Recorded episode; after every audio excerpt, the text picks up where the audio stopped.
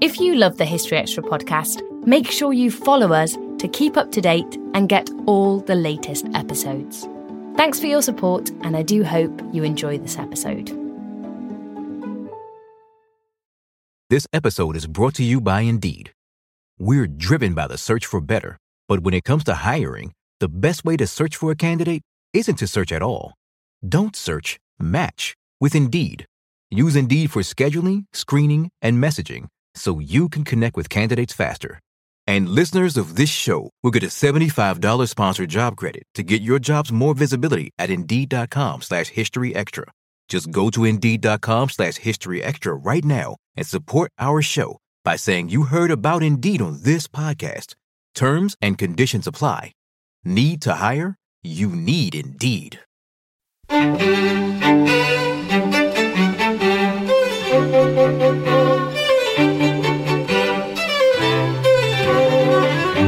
Hello and welcome to the History Extra podcast from BBC History Magazine, Britain's best selling history magazine.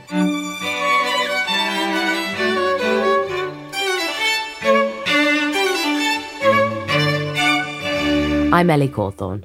Ernest Shackleton was one of the great polar explorers of the early 20th century, trying twice to reach the South Pole before staging an audacious attempt to cross the entire Antarctic continent. Rhiannon Davies spoke to Ranulph Fiennes, a fellow polar explorer, about Shackleton's incredible journeys, as well as some of Ranulph's own. So, being a polar explorer yourself, how did you bring this perspective to your biography of Ernest Shackleton in terms of both him as a man and his adventures?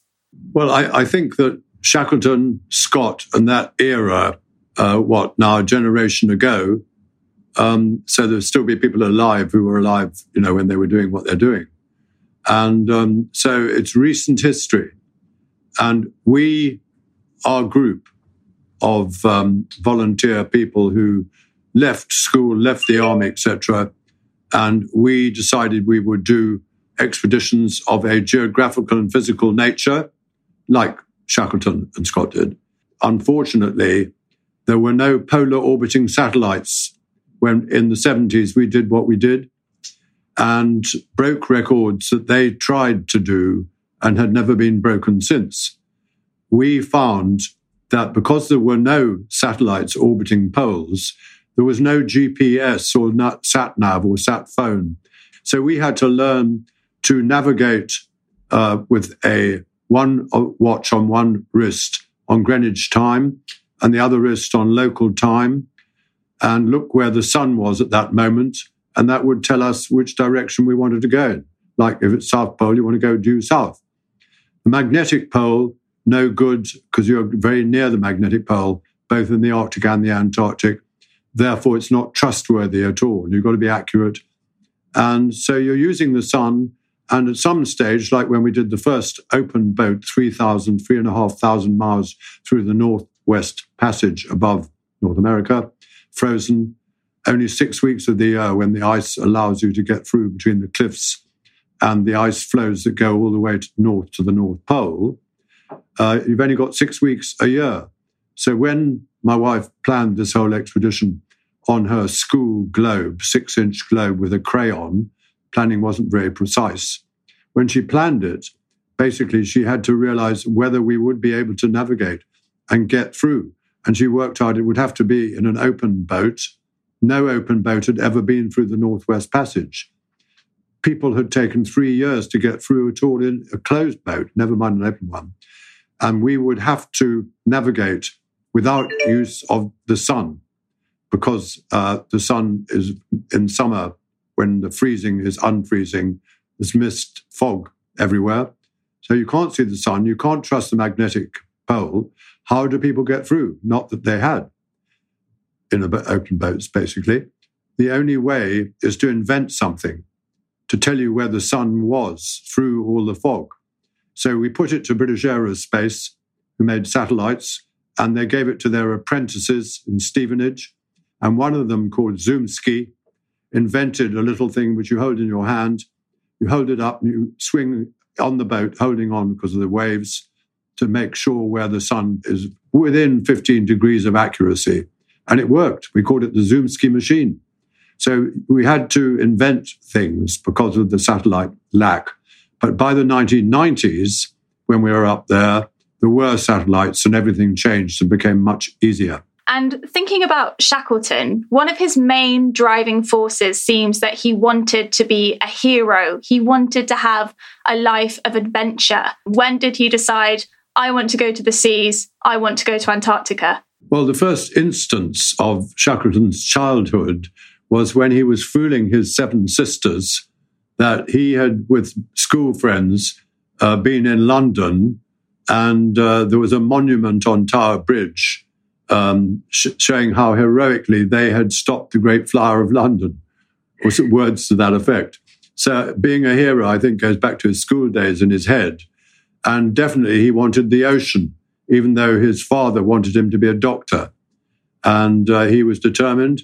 His father cle- cleverly decided that if he became what they call a boy on a merchant navy ship taking coal or whatever, wherever, uh, it would be so nasty coming from a place like Dulwich School, um, becoming a boy with all those rough seamen, that it, it would put him off.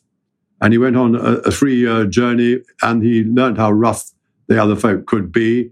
One of them kicked him slightly, so he lay on the floor and bit the man's ankle. And after a bit, they realized he had um, a tough side. And yeah, so he was learning in the merchant navy how to take ships at the time when there were sails. Now, when the time for the polar expeditions came about, steam was becoming the big thing, and so sailing ships weren't. But when Scott and Shackleton were doing their first expedition round about 1902 to 1910, that sort of thing, um, steam had really taken over, and there weren't very many people still around who could understand sailing with ships. And on one of his ships, there were 186 ropes, and you had to pull the right one, or you could actually sink the ship if you got it wrong. So, you know, when Scott was looking for people to, go with him for the first penetration of Antarctica, he chose uh, Shackleton as his third officer. And that's how Shackleton came into the heroic era, as it was called at that time.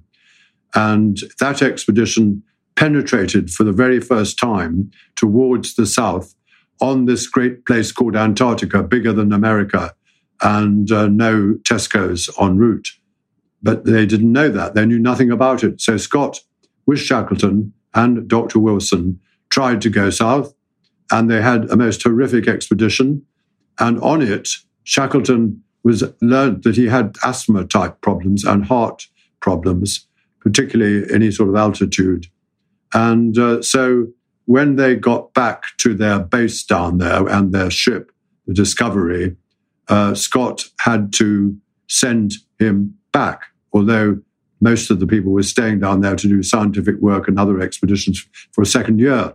So when uh, Shackleton arrived back in the UK, the heroism was diminished when Scott wrote his book about that expedition and uh, pointed out that at one point they had to tow Shackleton on one of their sledges. But they all stayed out for another year. So Shackleton, back in the UK, did become a hero because it was him that learned he could lecture very well indeed. And he made the most of it.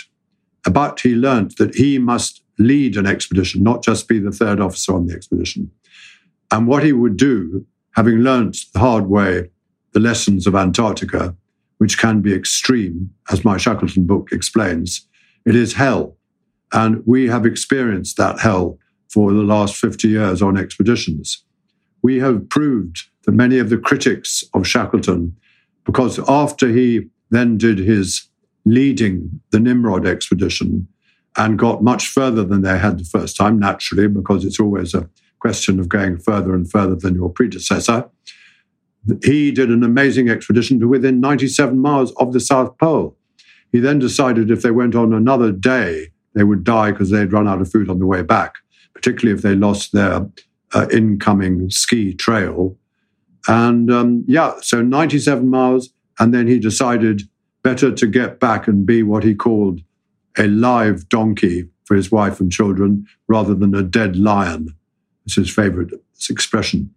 And so he'd done incredibly well. Real heroes welcome uh, when he got back to the UK, lectured all over the world successfully.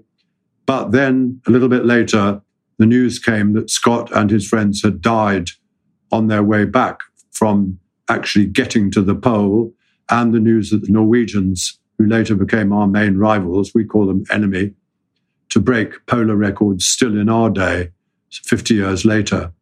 And uh, so when Scott's news that he was dead came back was during the Great War, and everybody was, you know, in their millions dying all over Europe.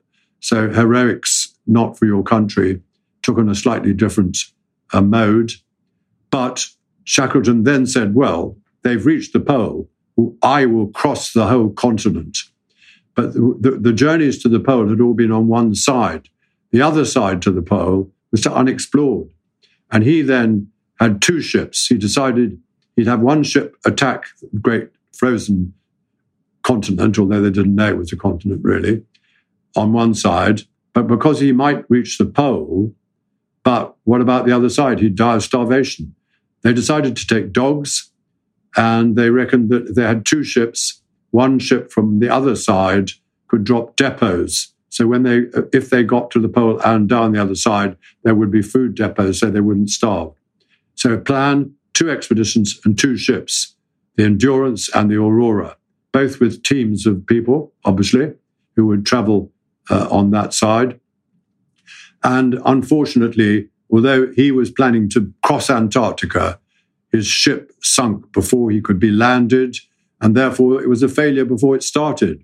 And he became absolutely famous, not because of succeeding, but because of in likely death in the most horrible circumstances. And I really mean horrific hell on earth, which is what the book points out. And in all my experience of 50 years of pretty good modern hell, I've never read anything or seen anything as horrific. And I've pointed this out. And I think if you do write about hell, it pays if you've been there. And so I, I think that in saying that that survival story was the greatest of all and showed what an incredibly brilliant character he had. Failure meant nothing to him after they sunk, the ship sunk, and they were left on the ice floating in the middle of nowhere. What happened thereafter was a story absolutely of survival. And I am so impressed now by our fellow Brit Anglo Irish as he was. Mm, of course. And before we come on to this horror in greater detail, thinking back now to when Shackleton first goes to Antarctica on his first expedition with Scott, when he sees the polar continent for the first time, when he first sails and sees Antarctica, how do you think he felt at that moment? Well, in his particular case, he was absolutely thrilled because everything heroic was coming into place and he got himself onto the most heroic British expedition of that age. In terms of cold stuff, another Anglo Irishman at the same time, uh, Lawrence of Arabia, was doing hot exploration. Shackleton uh, was doing his cold stuff with, with Scott. It didn't, as I said, turned out terribly well because he was sent back in a health situation where they didn't think he should be allowed to go on anymore uh, preparatory expeditions into an unknown area, which it was. So um, he came out of it not terribly well, but he made the most of it and learnt the lesson you've got to be leader. So, what did he first think when he got there? Scott actually chose him for the first little landing uh, expedition. That thrilled him. And again, on the first pre uh, season, when they were wintering with the ship tied up, the Discovery, uh, they practiced taking depot rides. And on one of them, he was chosen as leader.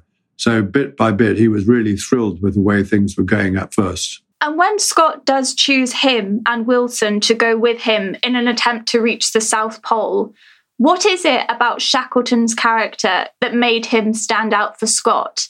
When you were doing polar expeditions and you were selecting your own crew members to go with you, what qualities did you think were the most important And did Shackleton have them? In my opinion, Scott, his great friend was Dr. Wilson. And Dr. Wilson was also a great friend of Shackleton, became a great friend.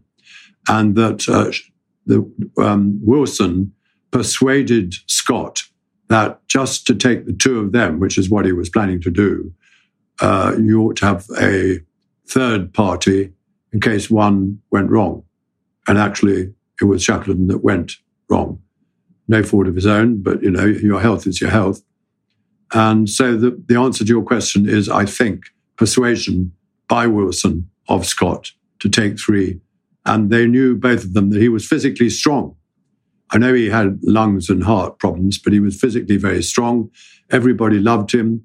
He was full of good humor, you know. And so Scott pretty readily agreed for doing the first uh, crossing of Antarctica from side to side with a single expedition is what we did in the 70s. And at that time, of course, as I say, there were no orbiting satellites. So we were using exactly the same methods of navigation and location finding as they were. And back then in the 70s, I wanted to choose two people who would be on the group with me, like Scott.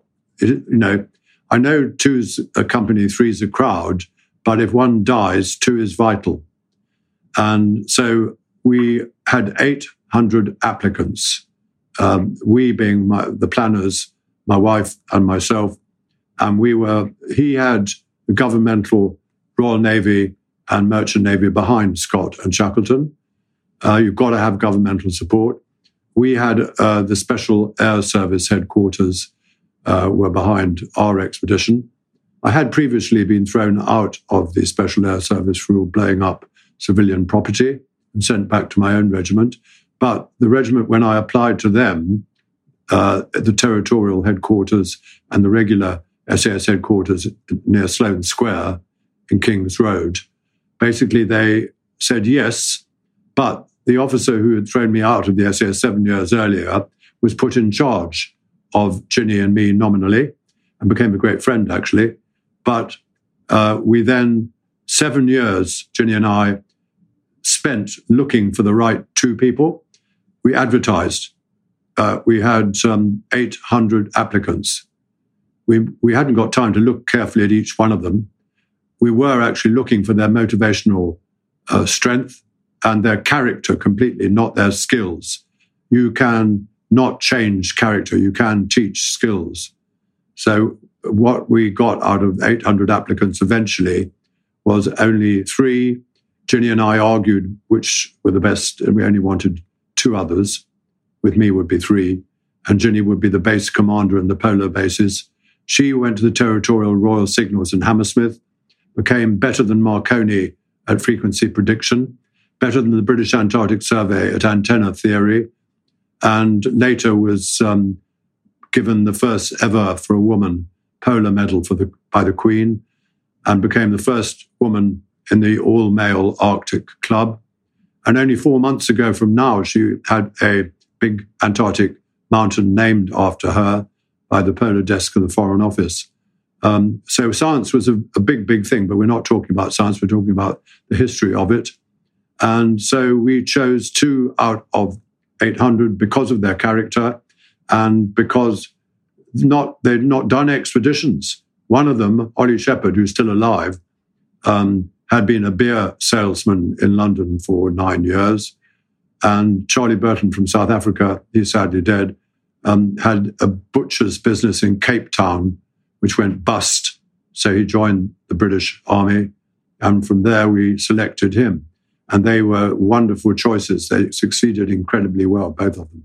And thinking now about Shackleton and Scott and Wilson's journey to the South Pole, some historians have tried to suggest a feud was already boiling between Shackleton and Scott. How do you think their relationship was at this point? Because in your book, it seems they just get along very well. They're great friends. Yes, but I allude to the stories by previous biographers, uh, in particular, the one that changed uh, the renown of Scott in a downwards direction through character assassination by Roland Huntford in 1979. And that made Shackleton rise up and Scott fall away. So that one writer was able to change the, rep- the reputation of Scott, who was a wonderful bloke who died in the most heroic circumstances. Shackleton later, uh, with all his expeditions that failed, became um, a great figure. And he is a great figure. And that doesn't mean that Scott was not another great figure in a different sort of heroic manner. The, uh, the, the two men together, if you read um, stuff by people on expeditions like that, they normally uh, hate each other, particularly when there are a lot of people on the same expedition. When there's only two or three of you, it's a bit less. But they write diaries. I write diaries, and I hate the other people on my expedition who I've chosen well. And you get at, you know, you then the next day you love them again. I mean, Mike Stroud, who for 30 years I've done record breaking expeditions with, um, who studies starvation. He is Southampton University's top stress nutrition professor now. He was the director of the Army Personnel Research Establishment in Farnborough, seeing how cold and suffering British soldiers could get. And he basically, uh, on the expeditions, I hated from day to day, and he hated me from day to day. But you don't really hate them, you just hate what's happening to your body and the gangrene and the frostbite and the teeth falling out and all that sort of stuff. And I find that the very worst expeditions are when you do a solo expedition, which is pretty stupid and, and dangerous anyway in those areas because you've got no one else to hate. And if you've got no one to hate, your internal thoughts get even more depressing. You just said in that answer, you don't hate the other person, you hate what's happening to your body. And this is something I wanted to ask you about. A big theme of the book seems to be pain the pain of scurvy, snow blindness, starvation when you're man hauling. How exactly does physical hardship come into the story and how do you overcome it? It's because if you go out uh, in England for a walk and you forget your umbrella and you do it in winter, you find the effects of the cold if you've got a long way to get back from the top of Snowdon or something like that, it can be a very, very unpleasant feeling. That is 1%, literally, of what feeling happens if you're doing it for a month and you've got no way of getting to warm, dry clothes or a tent or a way out of this horror. And waves, 17 days uh, and nights are coming over you in an open boat it is just horrific. And you've then got to have somebody who can keep you cheerful. And you can realize that if a little bit of hot water every two hours, when that one person, I'm talking about Shackleton, is himself suffering horribly and has got heart problems in the background, which he won't let any doctor near because they might say the only person who can't come on the expedition is you, Shackleton. So he didn't let them anywhere near his heart. But, you know, with his lung problems and everything else like that. He was mentally so strong and so able to plan carefully and not take risks unduly. He was a wonderful, wonderful man. And uh, it comes out because of the horrific circumstances that he and his men survived thanks to his character. Still to come on the History Extra podcast. Even turning back where they did, they probably would have died if they missed out on one of the food depots. And you don't have GPS with you to find a lone flag, black flag, somewhere in the vast whiteness. So easy to lose depots.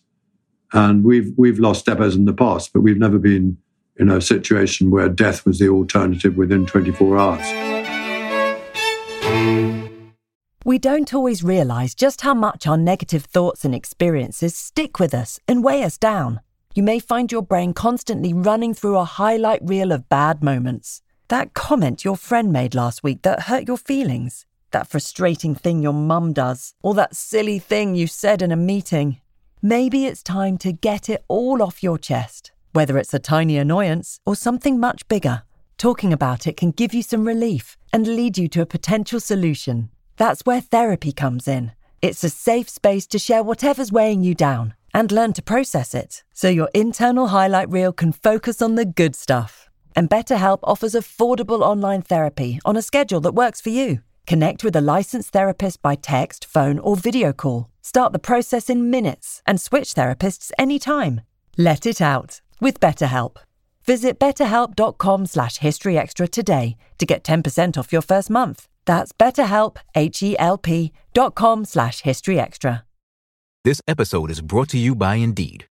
We're driven by the search for better, but when it comes to hiring, the best way to search for a candidate isn't to search at all. Don't search, match with Indeed. Use Indeed for scheduling, screening, and messaging so you can connect with candidates faster. And listeners of this show will get a $75 sponsored job credit to get your jobs more visibility at Indeed.com slash History Extra. Just go to Indeed.com slash History Extra right now and support our show by saying you heard about Indeed on this podcast. Terms and conditions apply. Need to hire? You need Indeed. About his character, his leadership style seems very uh, he was so good at buoying up his men and inspiring them and motivating them. Can you tell us a bit more about him as a leader, both for the Nimrod and for his third expedition to the Antarctic? Yeah, on the Nimrod expedition was a lot uh, simpler. He basically only had uh, three people with him.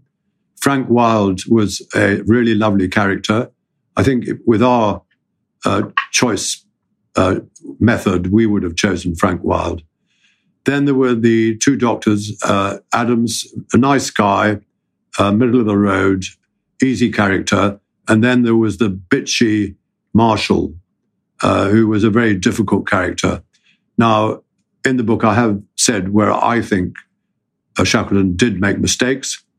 And if he took that doctor because he was an expert in scurvy, and that was a very danger, which of course they did suffer.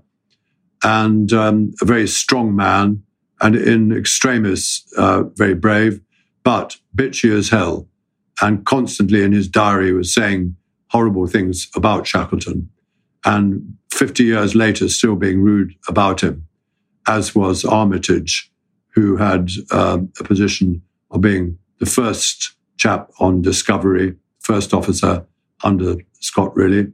Um, whereas, as I told you, Shackleton was the third officer at that point. Uh, when he wrote a book, Armitage, about that expedition, he didn't say nasty things about the uh, trip of Shackleton, Scott, and Wilson, and saying they the, the two Scott and Shackleton didn't get on with each other. But 50 years later, he was full of it, you know, which to me is an example of uh, invention. And uh, so that was who he chose on that expedition. On the later expedition, planning to do the first journey across um, Antarctica, he was meticulously preparing on his own ship out of the two ships, but left it in an unconscionable, um, dangerous, badly prepared expedition on the other side, leaving it to Aeneas Mackintosh, who incidentally earlier on Nimrod had a big hook on a rope swing across when they were unloading and knocked his eye out, basically. So he was one eyed and in charge of that crossing. And uh, he, I don't know quite why, because I thought he was a great guy, but he and another chap called Joyce, who was a polar traveler of experience, fell out in a very big way. And a lot of that was because of the inadequacies of the planning. And uh, Shackleton was another horror, which I pointed out in the book for um, Shackleton. Not just that his brother, Shackleton, Frank, uh, had been getting publicity at that time for accusing, uh, being accused of stealing the Irish crown jewels in Ireland, uh, which didn't do any good to Shackleton looking for money sponsors. But he, Shackleton, had begot a name for uh, not dishonesty, but promising pay and then forgetting to get enough money. And he could make money through lectures, but whenever he'd done a lecture in New Zealand or Australia or the UK or whatever, he would get glory by giving it to the local charity, which didn't help the people who he owed money to. And so that particular second trip was behest with derision and dislike because of that. And it taught us uh, 50 years later um, never to get into penury. So Ginny decided there is a clever way of doing it. You make a rule do not have a bank account, do not have a checkbook, never accept anything uh, unless it's free of charge, whether it's equipment or a spare ski uh, or an anchor for the ship or whatever, or a one million pound sh- uh, ship. It must be sponsored, everything. Never give any money to anybody at any time for anything. And that way, it took us seven years to get 1,900 sponsors, but we never got into debt. It sounds like it was a very sensible way of doing things, especially seeing the, the troubles that Shackleton got into. And just before we come on to Shackleton's attempt to reach the South Pole when he turns back, something I wanted to hear more about is his rivalry with Scott when they're both planning an expedition to Antarctica to reach the South Pole. And at the time, the Royal Geographical Society and Wilson himself, they do think that Scott has the stronger claim, don't they? And Shackleton does seem to be a bit of an underdog in that situation. Shackleton knew that the RGS preferred Scott, and the RGS man, uh, Markham, was ex Royal Navy and had done uh, Arctic uh, expeditions earlier on, looking for um, John Franklin, whose 28 men did die, which uh, in the same sort of circumstances that Shackleton's avoided. Um, yeah, so Markham was Royal Navy through and through, and so was Scott. And Markham helped choose Scott as the leader of that expedition. Therefore, thereafter, and long before Shackleton appeared on the scene, he was a Scott man and he held that position. So we're talking about uh, a very certain fact there. And thinking now about Shackleton's bid to reach the South Pole when he comes within 100 nautical miles and then decides to turn back. Why did he make that decision to turn back? Because he correctly knew that mathematically the food situation would end up with them dead somewhere on the Ross ice shelf on their return journey. Not difficult to work that out. And even turning back where they did, they probably would have died if they missed out on one of the food depots. And you don't have GPS with you to find a lone flag, black flag, somewhere in the vast whiteness. So easy to lose depots. And we've, we've lost depots in the past, but we've never been in a situation where death was the alternative within 24 hours. But when you've got scurvy and diarrhea, uh, which they had many, many days on that return dangerous journey, it, was suffering in the extreme, but later on, on the last journey uh, of um, endurance, which we come to later, uh, when he was attempting to do the crossing, he, he realized that the horror of that with uh, that return journey that we're talking about now was nothing compared with the later one. And you mentioned that last journey of endurance, and that was the next thing that I wanted to ask you about. So Shackleton is beaten to discovering the South Pole, so he thinks of the next record that he can have, which is to cross Antarctica, the continent. As someone who has successfully crossed Antarctica, the continent, looking at his plan, do you think it would have worked if the endurance hadn't got trapped in the pack ice? Well, I, I wouldn't have known before doing it. But now, having done it with uh, Dr. Michael Stroud, we have basically done, which the Guinness Book of Records records, the longest unsupported polar journey. And it was on the exact route that you're talking about, which is what um, Shackleton planned to use that route.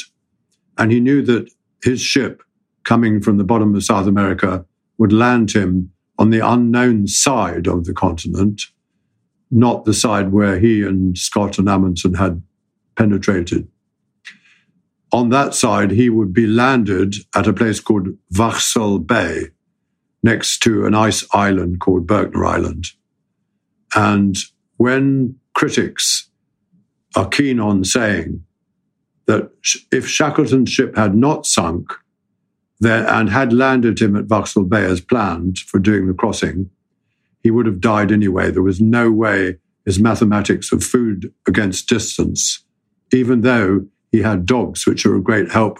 They can be eaten for a bit, they can be used for towing stuff uh, in addition to the men. And um, we, when we did from Berkner by Vahsel, we were dropped off by ski plane, never to do any flying on the journey itself. And the two of us had to tow 485 pounds start load each, 190 pounds heavier than any previous man haul expedition. And um, we, in the first week, were only doing tiny mileage. We knew that we must do 16 nautical miles every day, not every other day. If we, unlike Shackleton's lot, we had no dogs, but if we had, it would have helped us. So it would have helped him if he'd landed. Now, Mike and I knew that we had to do, because he's clever, um, we had to do 16 nautical miles every day. If we stopped in a day because of dreadful diarrhea or a bad blizzard, like they used to, we would never manage to do 32 miles the following day to catch up. And every day you earn your ration. And every time you don't do it, if, if you give in, then you're going to have to have half rations for several days later on. And that will start the killing process. We knew that towing a heavy weight, when you get up to 5,000 feet above sea level, it starts affecting you badly. The pole's around 11,000 feet above sea level, which is about the same as 15,000 feet on Mount Everest, because at the poles the air is thinner.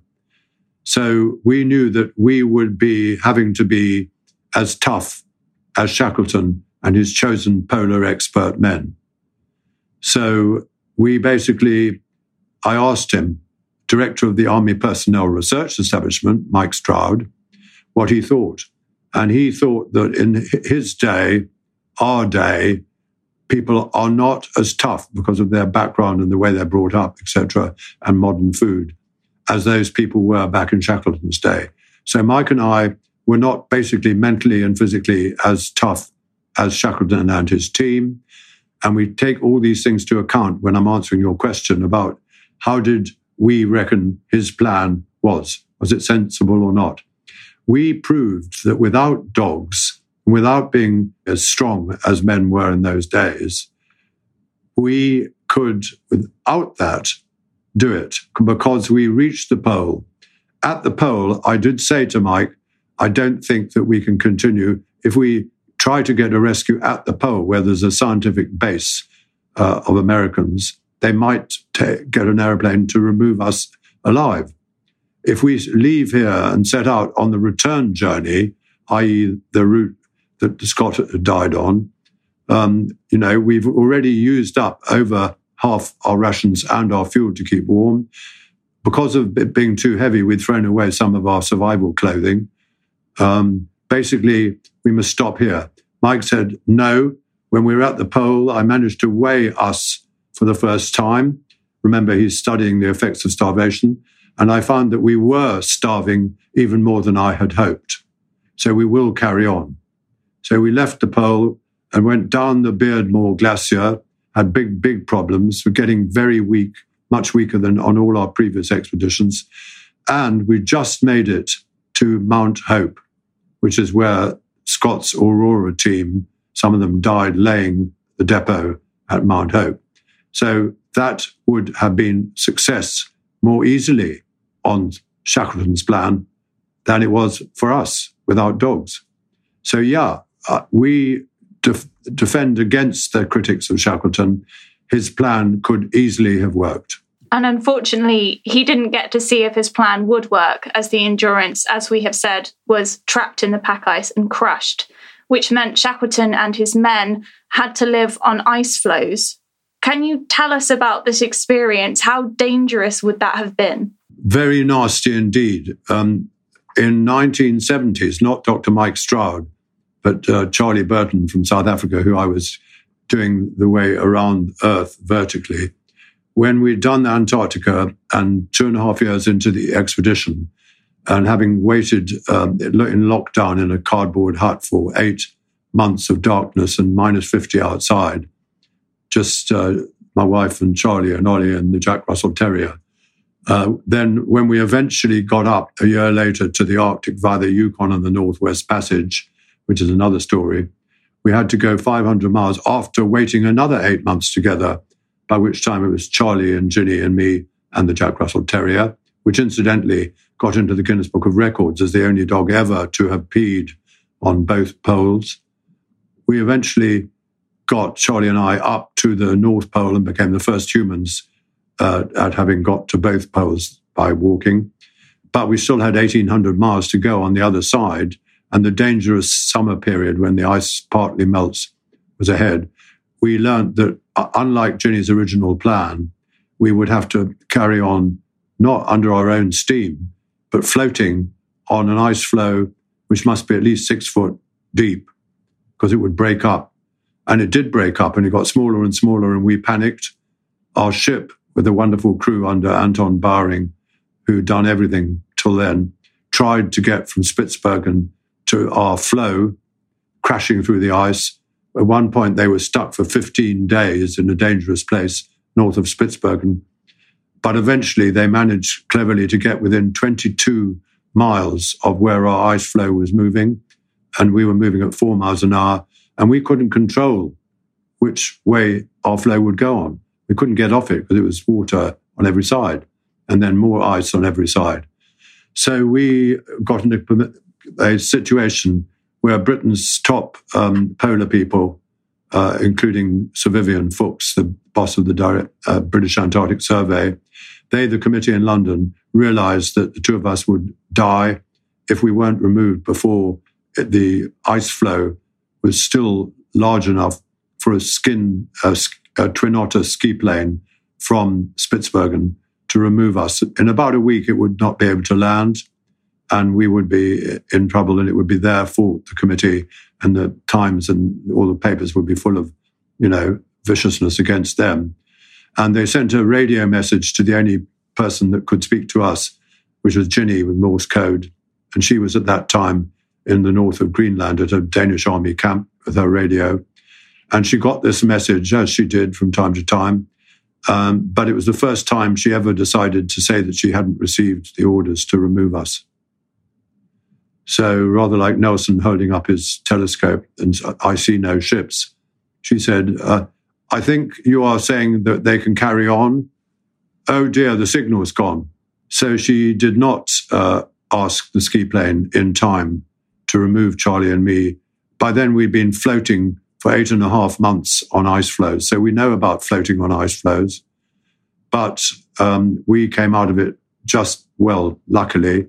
And thanks to the brave ship people, none of whom were paid for four years a penny, chief engineers from New Zealand and so on. And so the ship managed to collect us and eventually, just in time before winter came, got us back to Greenwich on the zero meridian, which we'd been following for 52,000 miles without flying. So, yeah, historically, uh, that expedition, which we called the Transglobe Expedition, Ginny's plan, uh, did the first ever journey around planet Earth vertically without flying. That's incredible.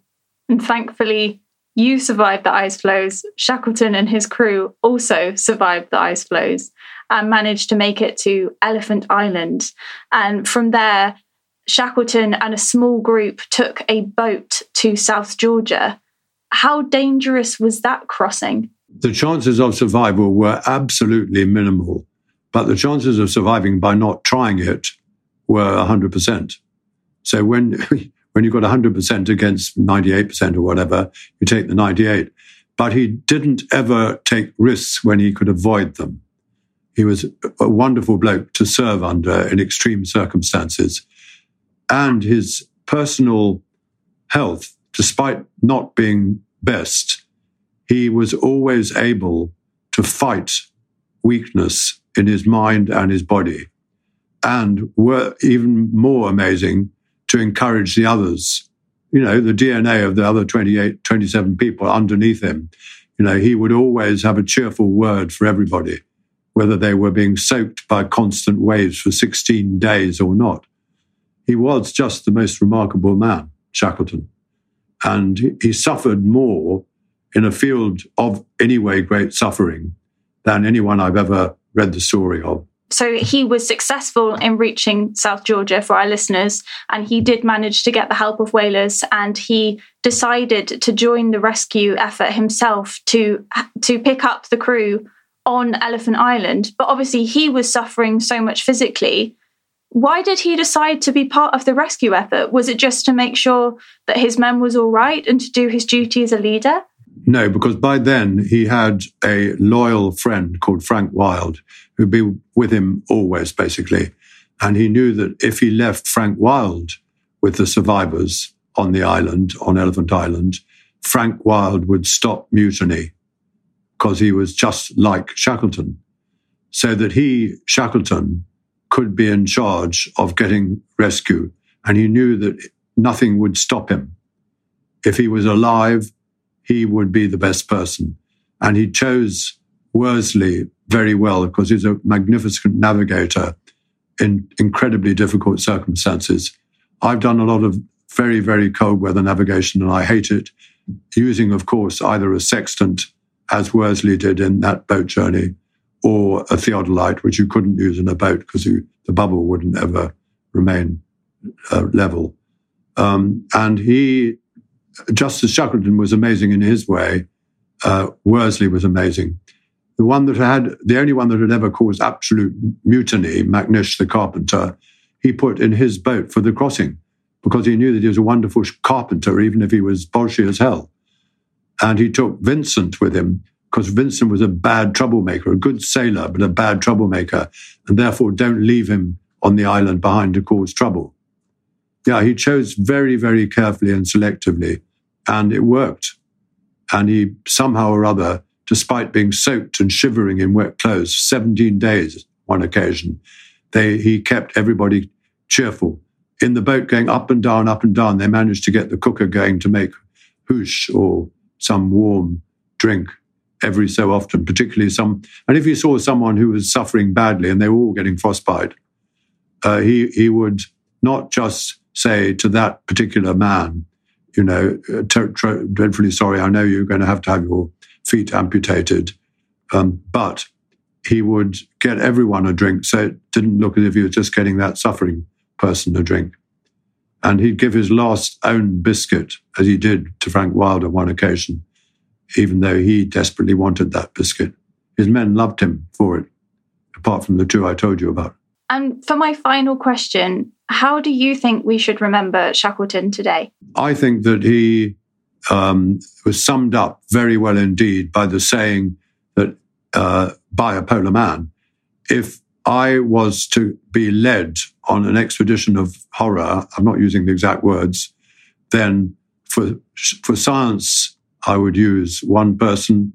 For this, I would use another person. For survival, I would use Shackleton. That was Sir Ranulph Fiennes. His book, Shackleton, a Biography, is published by Penguin and available now.